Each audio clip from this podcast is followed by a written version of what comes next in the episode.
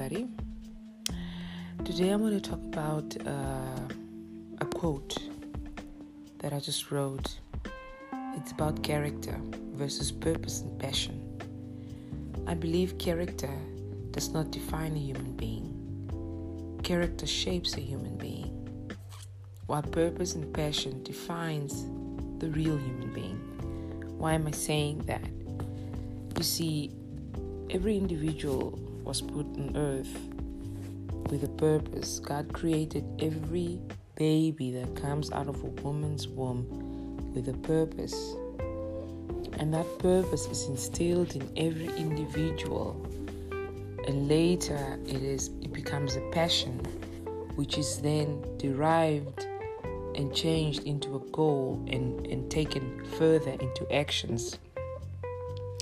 I believe a character sometimes doesn't come from a purpose, neither does it come from a passion. You can have one individual with various characters. Characters can come from emotions, characters come, can come from experiences, characters can also uh, come from um, external sources or the influence from external sources. And I believe that those types of characters or a character normally shapes you, it doesn't define you. Because as an individual, you were born with a purpose and a passion. And as you grow, you develop various emotions. You are influenced by various individuals in society. You are influenced by technology. You are influenced by education. And as all these external uh, factors affect and influence you, you develop various characters that can shape you. Now, it's up to you as an individual as you grow up. Normally, when uh, as babies and as we, as children, we are told what to do by our parents, and that is also a major effect on the on the character. You know, uh, some people um, have soft characters. Some people have harsh characters, some people have abusive characters. So, all these things don't really define who you are. These are uh, uh, because of factors that have influenced you and inhibited you as you have grown as a child, from a child to an adult. And so, all these things uh, we choose to, to, to, to, to, to, to, to have different types of characters, you know. Um, some of us, we get these characters from the experiences we have with our families. Um, some of it, we get it by uh, influence and from friends, and we want to impress society, and you develop this, we call it fake character, temporary character just to get a position in the group and this is really not you it doesn't define you and so it's very important to know that character does not really define an individual. What really defines an individual is your purpose on earth and your passion. And you need to focus on that because if you focus on your character, you realize that you're actually not living the dream. You're not living the passion. And so if you if, if you look at a lot, a lot of legends out there, they were not defined by their characters. They were defined by their purpose and their passion, you know. And and and and and so many of us are lost in living based on the characters and and and, and we develop all these behaviors that we have picked up and we become this individual which God does not want us to be. And so we are shaped by this character and we start living according to the character that we created, the character that we want to be. But sometimes that's not what God wants you to be. God wants you to live according to your purpose and to your passion, the real you.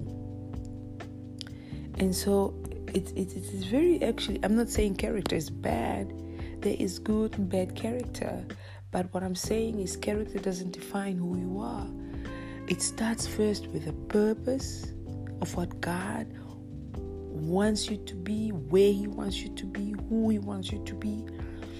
Because when He formed you, He knew already where He wants you to go. And from there, if you understand that purpose that God wants for you on the earth, you derive that passion. Like some of us have a passion for education, some of us have a passion for public speaking, some of us have a passion to be medical doctors, some of us have a passion to sing.